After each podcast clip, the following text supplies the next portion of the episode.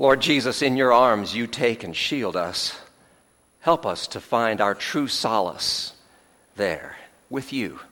In your name we pray. Amen. Grace to you and peace from the Father and from our Lord and Savior Jesus Christ. Amen. We are in the midst of our sermon series called Jesus Up Close, where we're taking a look at different stories of individuals who have an up close experience with Jesus. And today we're looking at the story of Jesus and the Samaritan woman, also known as the woman at the well.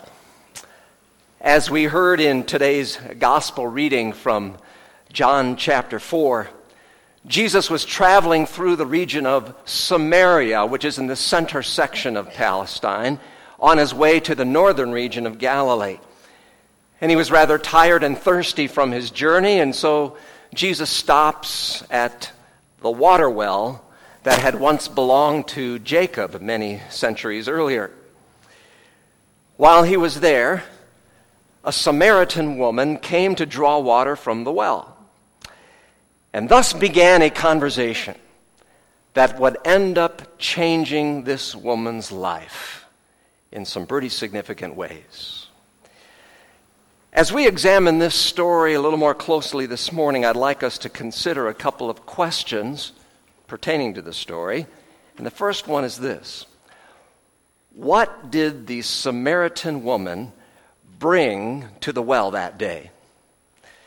Now, of course, the initial answer is obviously she brought an empty water jar to draw water from the well. But I dare say that that wasn't all that was empty that day, and that wasn't all she brought. For this woman also brought what must have felt like a lifetime of her own emptiness. Emptiness born out of shame and ridicule and rejection by other people of her town. This is really partly evidenced by the fact that this woman comes to the well at a rather strange time. She comes at high noon, and she comes to the well all by herself. That, that was unusual because the custom of the day was for the women to go to the wa- well to gather water together. It was a social event the women did together. And typically they would go in the cooler hours of the day, in the morning or in early evening. But this woman chooses to come in the heat of the day.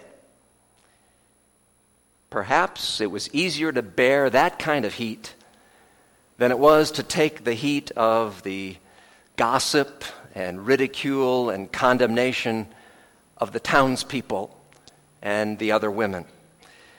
And so she comes all by herself. What did this woman bring to the well that day? Well, one thing she brought with her, I dare say, was utter loneliness.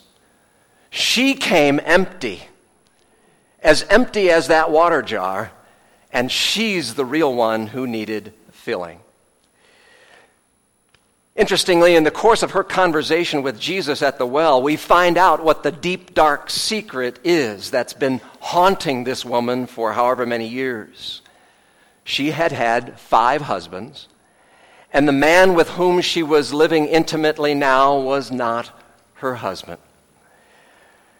And she brought that huge secret to the well that day, fully intending, of course, to keep it hidden. This wasn't something she was eager to talk about with anybody. After all, even today, isn't it true that people tend to hide what hurts? No doubt this woman had mastered the art of hiding her shame. And she had grown rather accustomed to being rejected and alone. And so it must have come as a, a, rather jarring surprise when Jesus initiated a conversation with her by asking her the question, Will you give me a drink? Wow. She wasn't used to anybody talking to her, certainly not in any kind of a friendly way. Plus, she fully expected him to do what any other Jewish man would have done to walk away in utter disgust and rejection, because she knew all too well Jews hated Samaritans, and vice versa. But she knew that the Jews looked down on the Samaritans as half breeds because their ancestors had intermarried with foreign peoples.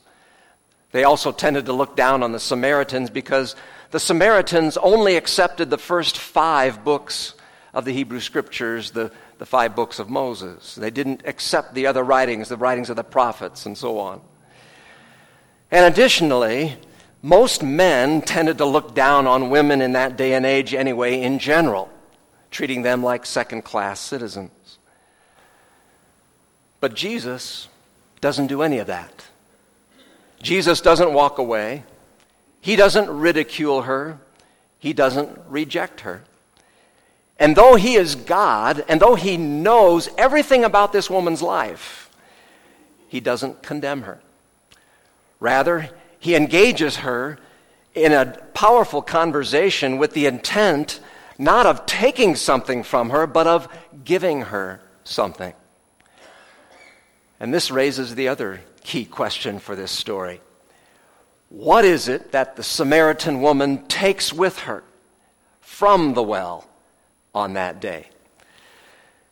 We get a clue to answer that second question in the opening portion of their conversation when we look at this story again. Uh, Jesus says to her, Will you give me a drink? And then look how the conversation goes. The woman says, You are a Jew and I am a Samaritan woman. How can you ask me for a drink? For Jews do not associate with Samaritans. Jesus answered her, If you knew the gift of God and who it is that asks you for a drink, you would have, ha- have asked him, and he would have given you living water. Sir, the woman said, you have nothing to draw with, and the well is deep. Where can we get this living water? Are you greater than our father Jacob, who gave us the well and drank from it himself, as did also his sons and flocks and herds? Then Jesus answered, Everyone who drinks this water will be thirsty again. But whoever drinks the waters I give him will never thirst. Indeed, the water I give him will become in him a spring of water welling up to eternal life. The woman said to him, Sir, give me this water so that I won't get thirsty and have to keep coming here to draw water. You know, when this woman hears Jesus refer to living water, she hears those words and understands them in the uh, common uh, literal sense. That is, something like what you see on the screen.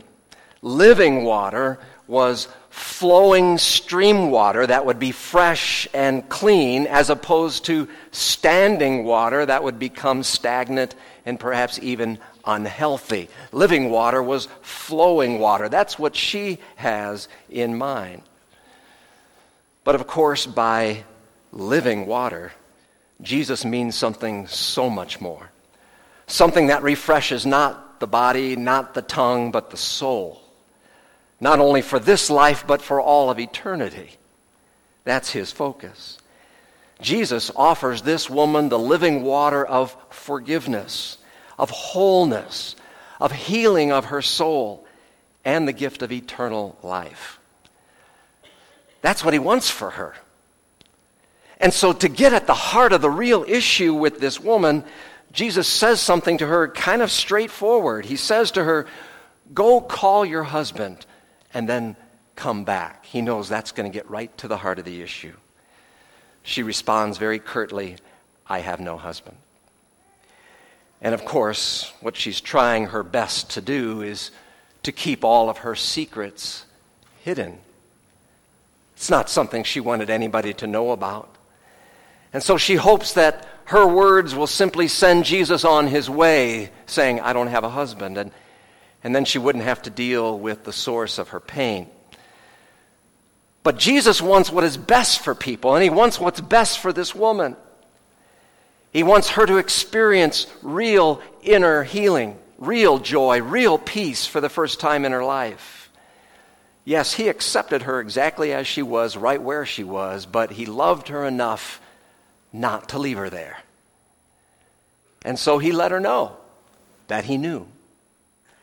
He let her know that he knew about her pain and about her sin. And he loved her anyway. In verse 17 and 18, when she says, I have no husband, Jesus said to her, You are right when you say you have no husband. The fact is, you have had five husbands, and the man you now have is not your husband. What you have just said is quite true. With those words, he's not condemning her. He's letting her know he knows what pain she's feeling, and he cares about helping her. And she tries all different various ways to, to sort of deflect the conversation to other topics. And, and then eventually she says to Jesus, I know that Messiah is coming, and when he comes, he will explain everything to us. And then Jesus declared, I who am speaking to you am he. And in that moment, in that moment, she received more than she ever dreamed she would, re- she would find at the well that day. She experienced God's forgiving grace, grace that only the Messiah could bring.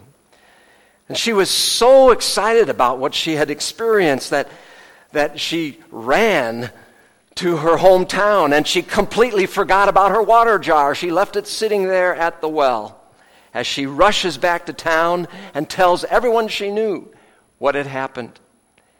And the impact on that town was amazing. Amazing.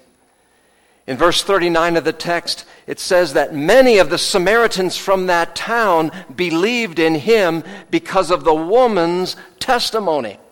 Notice the ripple effect that this had on the community.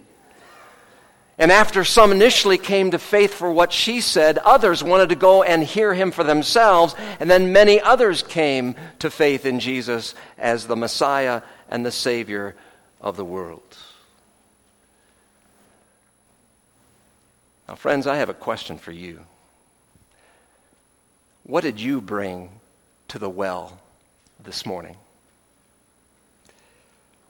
Maybe it was some hurt some pain from the past, some anger that you're still holding on to. Maybe it's some sin you can't give, get over, some shame you can't get rid of, some regret that holds on for years. Maybe it's a broken relationship. Maybe it's a broken heart. Maybe it's loneliness, rejection, or fear. What did you bring to the well? today. But much more important than whatever you brought today is what Jesus has to offer you today and every day. You see, no matter what you have kept hidden, He already sees and knows what it is, and He loves you anyway. He loves you anyway. And that same Jesus invites you to lay it all down at the well and drink deeply of His living water. No matter your past, friends, Jesus loves you. And He proved it at the cross.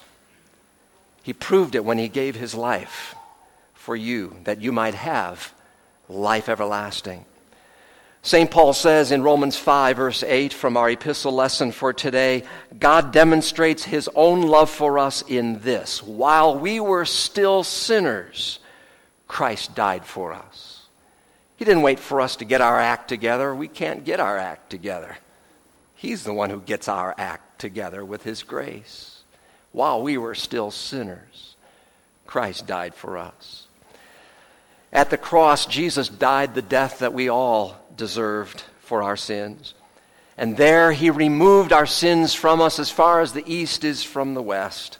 There he refreshes our souls with the living water of grace that wells all the way up to eternal life, that fills our inner tank to full.